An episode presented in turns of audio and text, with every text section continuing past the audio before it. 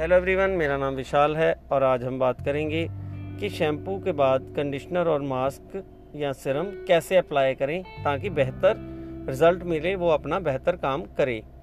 अब ज़्यादातर होता क्या है कि बाल लंबे हैं तो इजीली कंडीशनर या मास्क अप्लाई हो जाए, इसलिए हम अपना सर नीचे करके बालों को नीचे लटका के फिर मास्क या कंडीशनर लगाते हैं, जबकि ऐसा करना बिल्कुल गलत है। इससे होता क्या है कि जब आप सर नीचे करते हैं तो आपके पीछे वाले बाल फ्रंट पे आ जाते हैं, आगे आ जाते हैं। जैसे ही आप मास्क और कंडीशनर लगाते हैं वो सारा पीछे वाले बालों पे लग जाता है, जिसके कारण आपके आगे वाले फ्रंट वाले बालों पर उसकी एप्लीकेशन सही से नहीं हो पाती और वो अपना काम नहीं कर पाता और आपके फ्रंट हेयर जो हैं वो वीक रह जाते हैं, ड्राई रह जाते हैं।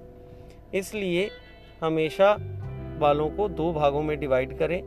जैसे ब्लो ड्राई के बाद आपके बाल फ्रंट पे रहते हैं कंधों के आगे, तो वैसे दो पार्ट में डिवाइड करें। शैम्पू करने के बाद अच्छे से उनका एक्स्ट्रा वाटर निकालें, पानी निकाल दें बालों से, फिर आप कंडीशनर या मास्क लगाएं और उसके बाद रिंस करने के बाद टॉवल से अच्छे तरह से बालों को ड्राई करके 2 ड्रॉप सीरम लगाएं और उसके बाद फ्लैट ब्रश को चलाते हुए और साथ में मीडियम हीट पर ड्रायर को 10 से 12 इंच की दूरी से चलाते हुए बालों को सुखा लें, ताकि आपके बालों की जो क्यूटिकल खुली थी वो पानी से ही खुल जाती है, बालों की फर्स्ट लेयर जो है, तो वो बंद करना, उनको सील करना बहुत ज़रूरी है।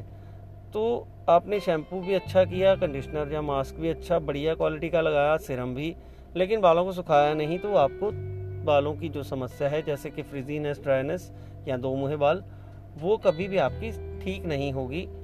वो तभी ठीक होगी जब आप बालों को उसी वक्त सुखा देंगे, उनकी क्यूटिकल्स को उसी वक्त बंद कर देंगे। तो ड्रायर से डरने की कोई ज़रूरत नहीं है। ड्रायर को 10 से 12 इंच की दूरी पे मीडियम हीट पर चलाते हुए बालों को सुखाएं। आपके बाल हमेशा स्वस्थ और सुंदर रहेंगे। धन्यवाद।